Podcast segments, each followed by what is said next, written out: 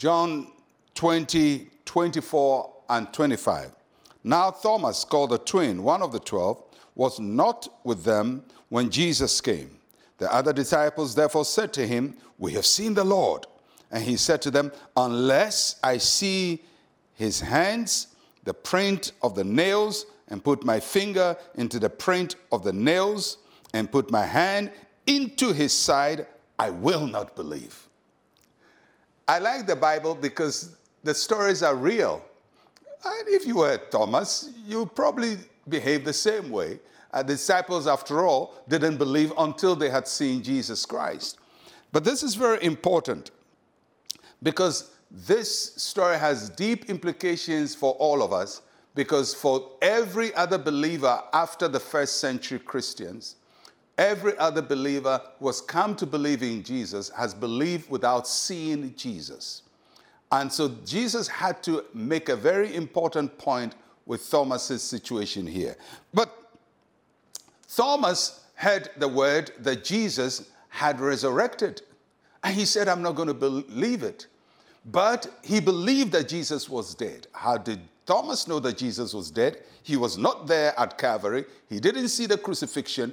How did he know Jesus was dead? He heard people talk about it. He had the report that he was dead and he believed it without evidence. So he could believe that Jesus had died without seeing his dead body, without being present at his crucifixion. And so many people can believe the negative without evidence, like Thomas, but struggle to believe the positive without evidence. So he believed Jesus was dead, although he was not there. He believed Jesus had been nailed in his hands. He didn't see it, somebody told him. He believed Jesus' side had been pierced. How did he know? He wasn't there, somebody told him. And when the same people told him that Jesus was resurrected, he balked at it. So he didn't believe the witness of his resurrection, but believed the report of his death. So we see that Thomas has a selective belief system.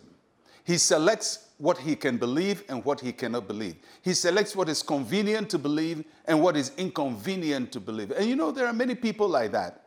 They select what they want to believe about God, they select what they want to believe about the Bible.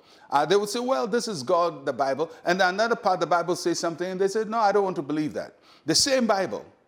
Somebody will go to a service and say, Oh, yeah, I, I believe uh, that God is speaking to me through the message. Oh, but this one is not for me because it's not comfortable for me. It's not convenient. It pierces me too deeply. It demands too much from me. You cannot be selective in what you believe.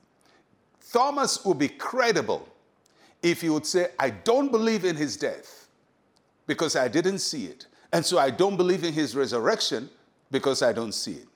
But you cannot say, I believe in his death, which I didn't see, but cannot believe in his resurrection, which I didn't also see. You can't be selective. You can't choose your faith. You can't choose what is convenient for you and what you want to apply to your life. And that's a very important conversation we should have and a very important warning for all of us.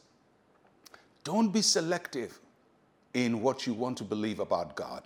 The Bible is entirely the Word of God. It is God's full counsel to us. Jesus is entirely who he says he is. You can't choose to believe that and disbelieve the other. And that is the problem with Thomas. Strangely, he's called a twin. He's double sided. he can't really have uh, one focus about his belief. And I pray that God will help each of us to arrive at the complete and full understanding of the Word of God. Let's pray. Say with me, Heavenly Father, your written word is you speaking to me. I receive the fullness of your word as truth. In Jesus' name, amen and amen. Well, I'll catch you again tomorrow. I'm Pastor Mensa Otabil. Shalom, peace, and life to you.